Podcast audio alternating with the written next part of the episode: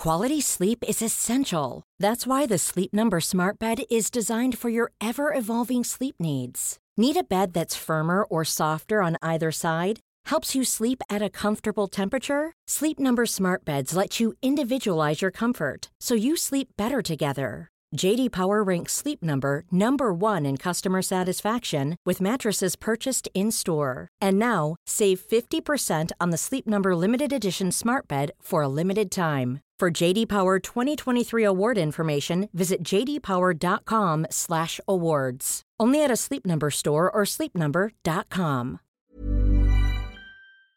Välkommen till Uppdrag Hälsa, en podd från tidningen Hälsa. Jag heter Maria Torshall och jag är chefredaktör på Hälsa.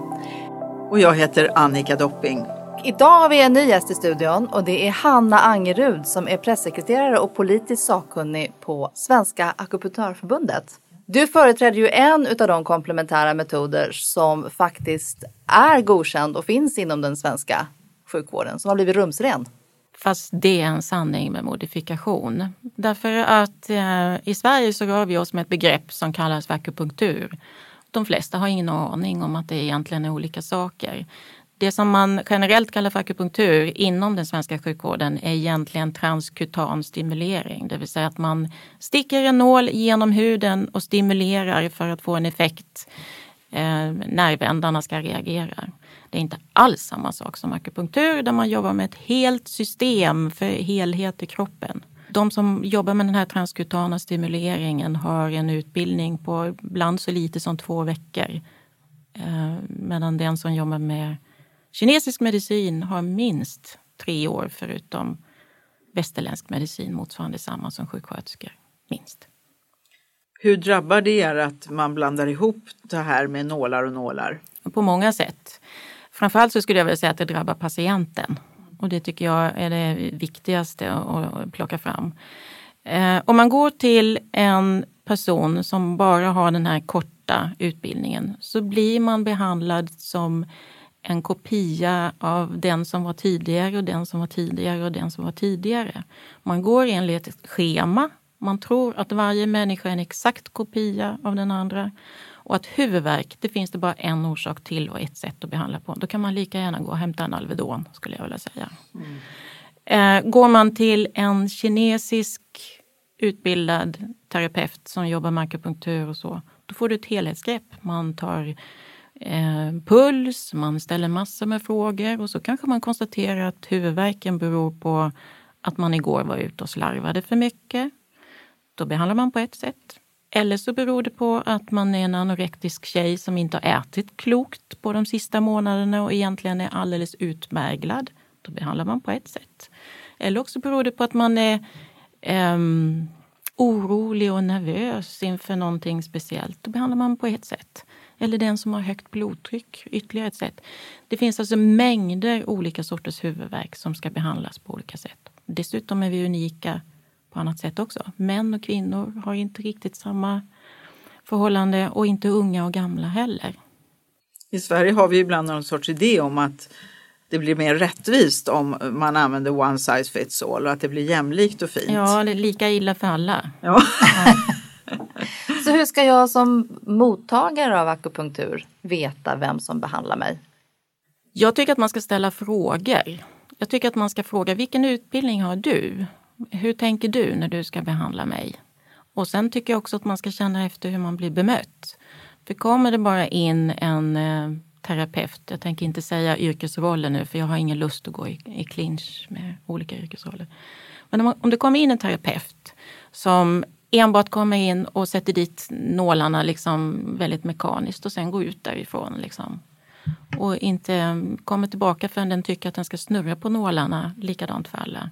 Då tycker jag att man ska gå därifrån och välja någon annan. Ibland måste man testa också för att veta. Egentligen så är det så att inom svensk sjukvård får man inte använda den kinesiska metoden. Därför att man hävdar att det finns inget vetenskapligt bevis för den. Utan det ska vara vilket nationalitet på akupunktur? Den ska vara svensk. Mm, då, då kallades den medicinsk akupunktur. Och det är den, den medicinska akupunkturen är den som du då får genom den svenska sjukvården? Ja, är det så? precis. Men den används ganska flitigt till smärtlindring. Eller ja, och flitigt den kan, kanske inte. Men jo, det gör fall- den faktiskt. Jaha. Och den kan, det, det, den kan mycket väl fungera. Så det är inte det att, eh, att det alla gånger blir fel. Men eftersom vi är så unika så stämmer det långt ifrån alltid. Det är många som har upplevt att de får väldigt mycket smärta därför att flertalet av de här terapeuterna tror att man enligt schema också ska gå in och dra till på de här nålarna så man får lite extra effekt. Är det då till exempel en, en anorektisk tjej som har ont och man gör så, då kan den svimma och må jättedåligt efteråt. Och andra gånger så kan man få blödningar och andra gånger så kan man råka ut för andra saker om man gör sådär. Snurrar du aldrig på nålarna? Jo, det händer, men det beror på vilket tillstånd det är. Alltså, jag måste moderera min behandlingsmetod efter den patient som jag har framför mig och också efter det dagstillstånd som den patienten har. Och nu kommer jag att tänka på en journalistresa som jag var bjuden på för många år sedan, säkert 20 år sedan, av sydkoreanska staten eh, med, tillsammans med kanske 20 europeiska journalister. Och det handlade om koreansk röd ginseng som de ville övertyga oss om. Och då ställde, satte vi oss alla västerländska journalister och ställde väldigt västerländska frågor av typ den här är ju dubbelt så dyr som annan ginseng, är den då dubbelt så bra? Och då tittade de frågande på oss och sa, men hur många ska man ta? frågade de. Så, men det, kan ju, det beror ju på om du är man eller kvinna, om Ja. du är gammal eller ung, om det är höst eller vår, om du har haft många infektioner. Om du är kan, gravid. Kan, om du är gravid. Du kan ju inte börja med medicinen och dosen. Det var he, och, och då har det gjorts dubbelblindtester då? frågade de. Dubbel, alla äter ju ginseng. Och då var det många som avfärdade det här som oseriöst, ovetenskapligt. För att vi ville ha en given dos till alla personer som skulle vara trovärdig. Och, och, ja, det är väldigt intressant att förstå vad som, vilka krockar det blir. Ja, alltså den kinesiska medicinen och jag skulle vilja säga den eh, traditionella medicinen generellt i världen. Den har utgått ifrån att varje människa är unik i grund och botten. Och den har utgått ifrån eh, klimatfaktorer. Att vi alltså råkar ut för olika saker och mår på olika sätt beroende på vilket klimat vi lever i och befinner oss i.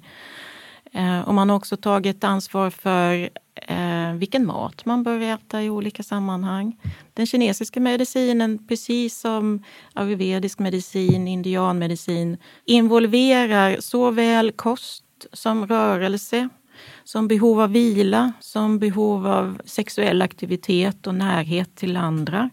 Som eh, koppning och värme via moxa till exempel Vad är det? nålar och eh, en del andra metoder. Alltså det, och qigong och tai chi och så. Alltså det, är en- det är en helhet och där man liksom ska leverera en, en balans av både råd och behandling för att patienten ska må bra. Moxa, det är ett, Ehm, ett sätt att distribuera värme och det finns olika sätt att distribuera det. Man kan använda örten som det tillverkas av som lös moxa och gör små koner som man bränner på huden men man släcker dem innan det kommer ända ner mot huden. Så man bränns egentligen inte. Men värmen går rakt in. Annars kan man använda eh, stavar som är gjorda av pressad ört och halvbränd. Och så bränner man dem ovanför en nål eller via en box som man lägger dem i. Och så kan man tillföra värme. Många av våra tillstånd som vi har, Du nämnde moxa och koppning. Nej, fast du tog den, ja, eftersom jag, tog, jag bara tänker om jag ska ta koppning först vid den ordningen så har du, nej det spelar ingen roll. Ja. Um, Hanna, du nämnde både moxa och koppning. Det tror jag vi är många som inte vet. Berätta. Moxa gör man när man vill tillföra värme i behandlingen. Och moxa tillverkas av en torkad ört. Den är släkt med den gråbo som växer i Sverige, men den är inte riktigt likadan. Och man använder faktiskt de här små, små håren som finns på stammen av örten till den allra finaste moxan. Och den kan man rulla till små, små, små koner och sätta på huden och värma direkt. Man tänder eld på den, släcker den innan den når huden. Så man, får, man blir inte bränd. Och vad är det för positivt med att få in värme då? Nästan alla möjliga tillstånd av trötthet eller eh, muskelsmärta eller så innebär i praktiken att vi inte har tillräckligt med energi eller cirkulation i det området. Oavsett om det är blodcirkulation eller det är näring som inte har nått dit. Eh, och då tillför den här MOXA-värmen möjlighet att öka på cirkulationen och hjälpa kroppen själv att läka bättre. Mm. Man kan också tillföra moxan genom att använda färdiga stavar som man kan köpa i Kina. Så. De innehåller halvbränd ört kan man säga som är pressat till de här stavarna. Och de kan man tända eld på och håller en bit ifrån huden på kroppen. Eller också kan man värma in till en nål och få in värme på ett specifikt område. Det är jätteskönt kan jag säga. Det är mycket varmare än en, en eller en, en bättre känsla av värme än vad det gör med en värmelampa. Intressant. Och koppning? Koppning är en teknik där man eh, skapar vakuum. Och eh, så som man jobbar idag så jobbar man antingen med glaskoppor eller plastkoppor. Plastkopporna har man som en vakuumpump. Man, man sätter koppan över huden där man inser att man måste öka cirkulationen och så pumpar man upp ett vakuum i den här koppan. Så huden går upp, bindväv och hud går upp som eh, uppdragen i den här koppan. Annars använder man en glaskoppa och så tänder man eld i den och förbränner därmed syret i den. Och innan det har liksom fyllt på med syre så lägger man mot glaskoppan mot huden och får samma effekt som med vakuumkoppan. Men plus att man får värme då. Koppan är ju uppvärmd så att man kan få ännu mer med det. Man kan använda statisk koppning där man sätter på specifika områden men man kan också göra koppningsmassage om man har olja under och drar i huden. Man får en, en nästan som en bindvävsmassage på det sättet.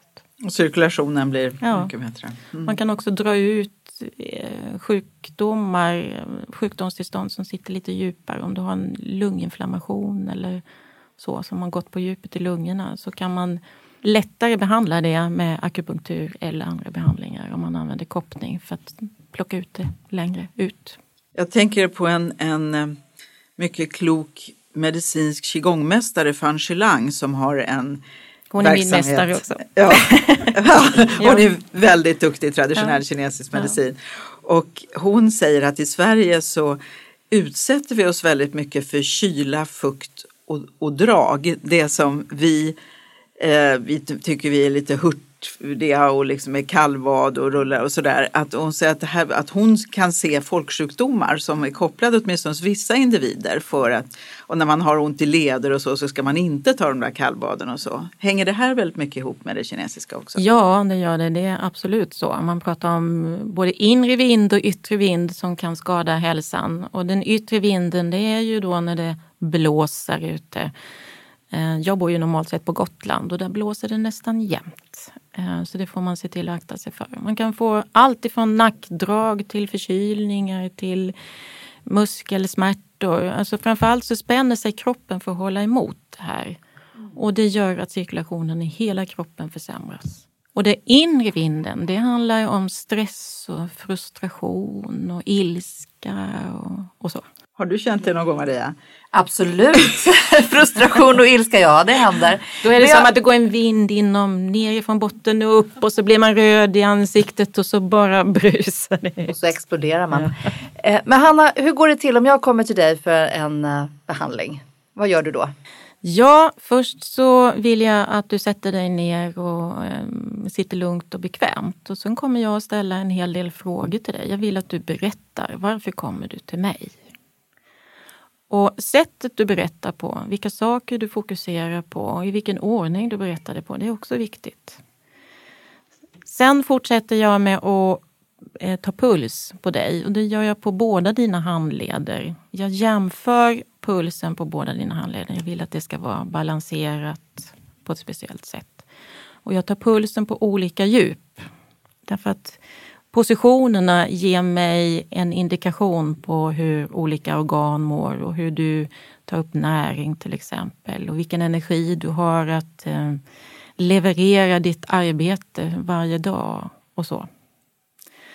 Sen tittar jag också på tungan, så jag ber dig verkligen sträcka ut tungan riktigt ordentligt till mig så jag får titta på den. Och då tittar jag på färgnyanser, jag tittar på strukturer, jag tittar på vilken form den har och om den står still eller inte. Om den darrar eller om det finns olika sidor på den. Om höger sida är lite annorlunda än vänster. Och utifrån det så ställer jag ännu flera frågor. Så tungan är viktig? Ja, och inte bara tungan. Jag tittar ju på ditt ansikte och tittar i dina ögon. Men sen känner jag också doften av dig. För doften kan avslöja väldigt mycket. Till exempel så en person som har diabetes, det känns lång väg om den har gått till en viss grad. Och är det här någonting som är jag då överhuvudtaget eller är det någonting som varierar hos mig beroende på hur jag mår, hur min tunga det, ser ut? Dels så finns det en konstitutionell del i det. Men sen så kan det variera över dag. Och, eh, till exempel min älskade pappa som gick bort för många år sedan, han fick stroke.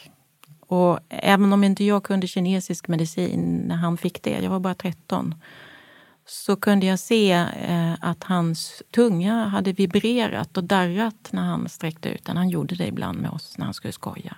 Och det är en indikation att det finns en risk att stroke är på väg. Så man, man tittar på väldigt, man tittar på både hur en status ser ut. Hej, det är Danny Pellegrino från Everything Iconic. Ready to upgrade your style game without blowing your budget? Check out Quince. They've got all the good stuff, shirts and polos, activewear and fine leather goods, all at 50 to 80% less than other high-end brands. And the best part? They're all about safe, ethical, and responsible manufacturing. Get that luxury vibe without the luxury price tag. Hit up quince.com slash upgrade for free shipping and 365 day returns on your next order. That's quince.com slash upgrade. Ever catch yourself eating the same flavorless dinner three days in a row? Dreaming of something better? Well, HelloFresh is your guilt free dream come true, baby. It's me, Gigi Palmer. Let's wake up those taste buds with hot, juicy pecan crusted chicken or garlic butter shrimp scampi. Mm. Hello Fresh. Stop dreaming of all the delicious possibilities and dig in at HelloFresh.com. Let's get this dinner party started.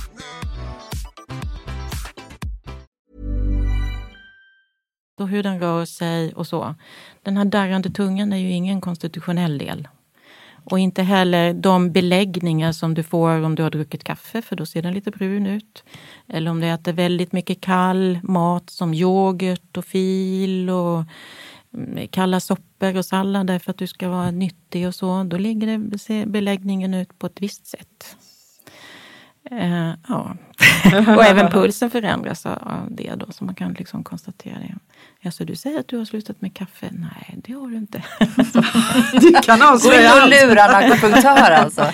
Sen kan man titta i öronen och palpera öronen. Man tittar i ansiktet, för olika delar i ansiktet talar också om, eller kan ge en indikation kanske jag ska uttrycka det så.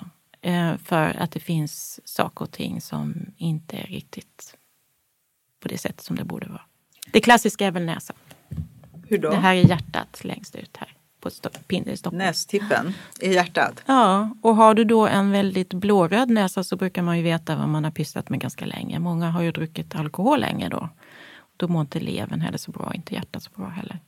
Men om den är kritvit och lite grönvit, ja då beror det på att det inte hjärtat riktigt har förmåga att cirkulera energin i kroppen.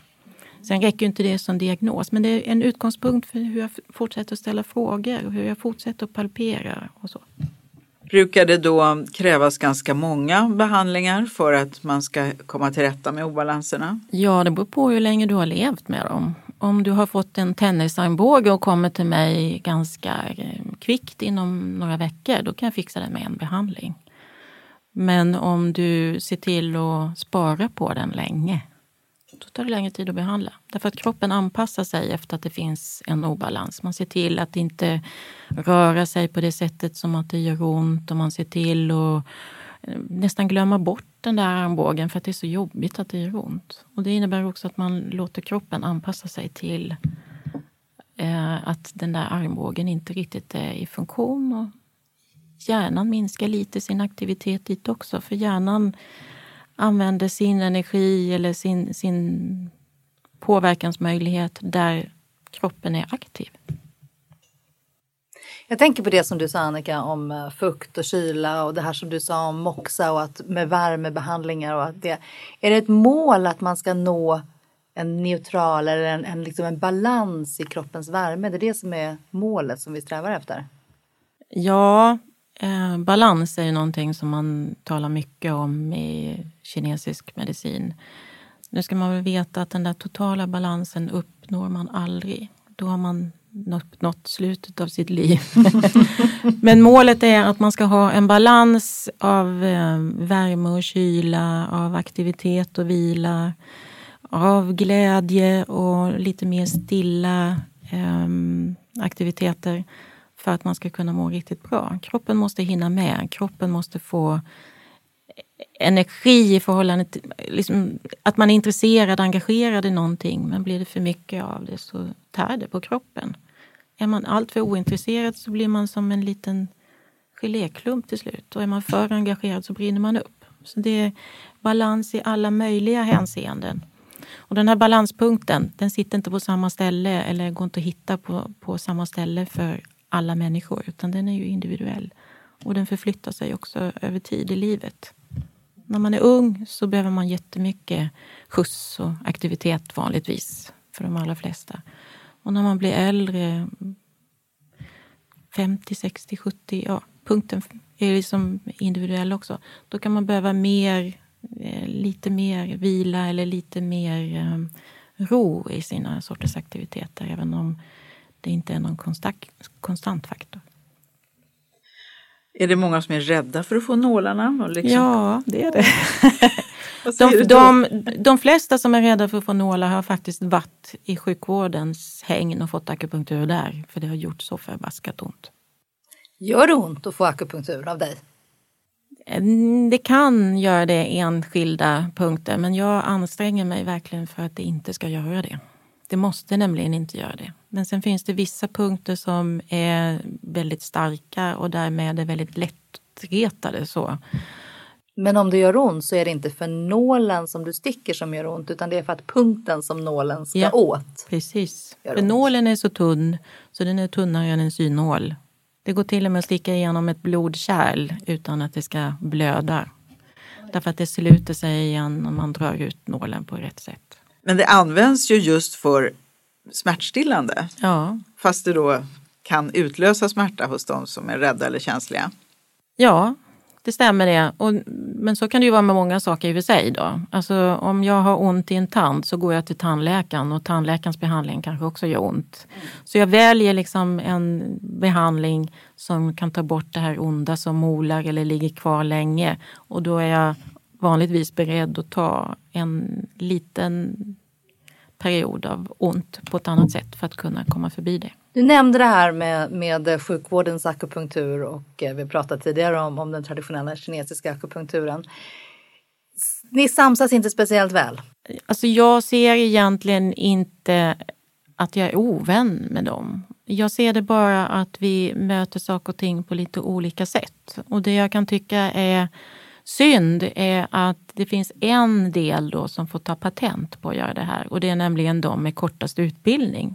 Det kan jag tycka är konstigt. Medan de som har en väldigt lång och gedigen utbildning blir placerade utanför. Men jag tycker att vi ska samverka generellt sett. Vilka patienter som du får säger du att det här är inte mitt domän. Jag kan kanske förbättra ditt hälsotillstånd eller immunförsvar men du måste mm. gå till en annan läkare. Mm. Är det väldigt tydligt för dig när det är så? Ja, det borde väl vara väldigt tydligt och jag eh, använder mig av traditionell medicin kanske mer än vad mina kollegor gör. För att jag vill vara säker. Eh, så fort jag har en aning om att det skulle kunna vara en tumörsjukdom så ser jag till att de ska komma in till akutsjukvård snarast, snarast möjligt. Mm. Och det, det kan ske genom att jag nästan manipulerar dem därför att jag får ju inte göra diagnos när det gäller tumör. Så då får jag en grannlaga uppgift att snirkla mig förbi det och ändå få patienten att faktiskt gå till traditionell sjukvård för att undersöka och säkerställa att det inte är så illa. Och du, har du upptäckt några? Jajamensan, det har jag gjort. Jag, jag, jag, har träffat flera men det är en som, som jag har kvar väldigt mycket i minnet och det var en äldre kvinna som eh, kom till mig för att hon har ont i ryggen och ville ha hjälp med det. Sjukgymnastiken hade inte hjälpt till eh, och Alvedon räckte inte längre. Så då kom hon till mig och ville ha akupunktur och jag tittade på hennes tunga och där såg jag något jag inte tyckte om. Det, för mig så betydde det att det var en väldigt stor blodstagnation i lungorna. Och jag var då rädd att det var en lungcancer av något slag. Eh, och jag fick lirka med henne mycket, liksom, för att hon ville inte alls gå till eh, sjukvården överhuvudtaget. Och jag sa att ja, men du vet att, att eh, jag är så pass ny här nu och jag är lite osäker. Jag skulle verkligen vilja att vi får det verifierat att det är liksom grönt kort här. Liksom, så. Det är så här när man är liksom alldeles grön, vet du. så. så ja, ja, mm. Och det är för att jag är, är liksom så larvig så. Så det kan du väl göra för min skull då, tyckte jag. Och så fick jag in henne och hon hade lungtumör.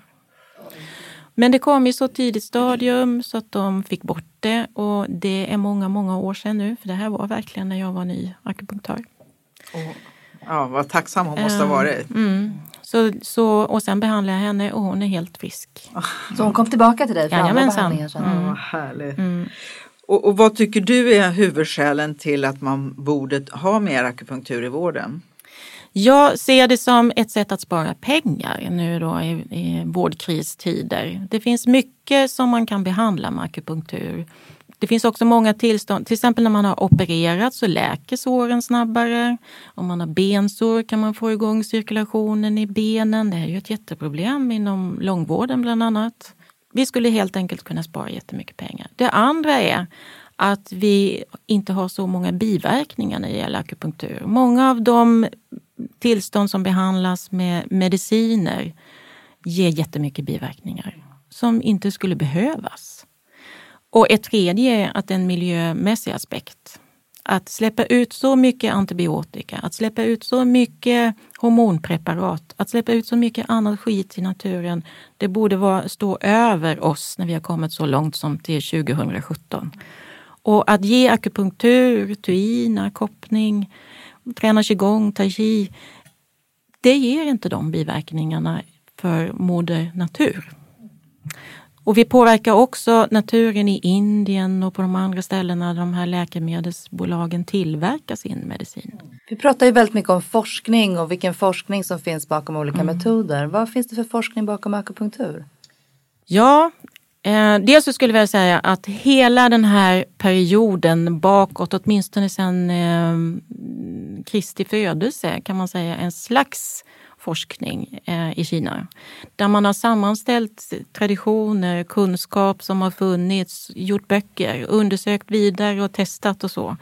Det forskning är ju en aspekt, även om den kanske inte platsar i det som man i Sverige kallar för forskning idag. Klinisk forskning och eh, basforskning och så. Men det är ändå ett väldigt vitt arbete där man har samlat, undersökt och testat. Sen så skulle jag vilja hänvisa till eh, Nobelpristagaren här för något år sedan, två mm. nämligen bestämt då. Det är Toyo Yo som använde sig av texter från 600-talet eh, där hon hittade texter som beskrev hur man kunde behandla infektionssjukdomar. Hon hittade en text som handlade om eh, artemisia som då är en slags malört. Ingen förstod då hur man skulle utvinna det här ämnet och hon gjorde research under många, många år, faktiskt på uppdrag av Mao. Och så småningom, efter lång, lång tids studier och även att utsätta sig själv för malaria, så kom hon på att okej, okay, det var via kallt vatten, inte genom att hälla hett vatten på, inte genom alkohol, inte genom att rosta, inte genom att göra si och inte göra så. Kallt vatten och så skulle det stå och dra en viss tid och så kunde man utvinna det. Det är också forskning. Sen finns det forskning i Norge som beskriver hur akupunktur kan användas eh, eh, postoperativt för eh, barn och också akupunktur som kan behandla diagnoser som handlar om infertila kvinnor, som har, de kvinnor som har svårigheter att få barn. I Sverige har vi bland annat Kajsa Landgren som har bedrivit forskning kring barn med kolik. Hon eh, fick sin doktorshatt för ett antal år sedan men nu har hon också gått vidare och forskat på många, mycket större grupper och har publicerat en ny rapport som är väldigt positiv. Så med all den forskningen i ryggen, varför är då akupunkturen, den traditionella akupunkturen så styvmoderligt behandlad? Vad tror du Hanna? Ja, man vill liksom inte godta den forskning som görs. Eh, och Martin Ingvar har bland annat sagt att forskning på det här, det kan man inte göra på samma sätt som vi gör med annan medicinsk forskning. Eh, utan det måste till andra system. Men det har man inte velat satsa på. Nu är det så att Sveriges regering, precis som många andra regeringar, har skrivit på WHOs strategidokument för traditionell medicin. I detta strategidokument så står det att eh, de som har skrivit på har sagt att de ska satsa på forskning i komplementära traditionella metoder. Man har skrivit på att man ska möjliggöra och tillgängliggöra den här sortens behandling för patienter i största allmänhet. Och man ska också medverka till att den inkorporeras eller ges till möjlighet att samverka med den konventionella vården i övrigt. Men det, till och med våra nordiska grannar är mer på hugget här? Absolut. I Norge så har man en högskola som utbildar sina akupunktörer. I eh, Danmark så är det momsbefriat. I Finland så har man många tankar på samverkan med högre utbildningar på högskolenivå också. Ehm, och sen finns det ju andra länder där man till och med har förbjudit den här eh, kortare akupunkturbehandlingen som idag används i sjukvården och som är den enda som på sätt och vis är godkänd kan man säga. Tycker få... du man borde göra det i Sverige också? Jag tycker att man skulle, för patientsäkerhetens skull, tycker jag att man skulle eh, ge akupunktörer en skyddad yrkestitel eller åtminstone kräva att alla som jobbar med akupunktur har en lång och gedigen utbildning motsvarande den som vi har. Jag kan inte säga att vi är, jag tycker naturligtvis att vi har en bra utbildning men det finns ju ingenting som inte kan bli bättre. Det var väl ett upprop om något till beslutsfattarna att se till att akupunktörer får en legitimation helt enkelt. Vi har till och med en politiker som har lagt in en motion om detta och den motionen kommer att behandlas i vår. Då ser vi fram emot ett resultat och håller tummarna. Tack. Därmed tackar vi dig, Hanna Tack. Hangerud, för att du var med i Uppdrag hälsa. Tack för idag. Tack så mycket.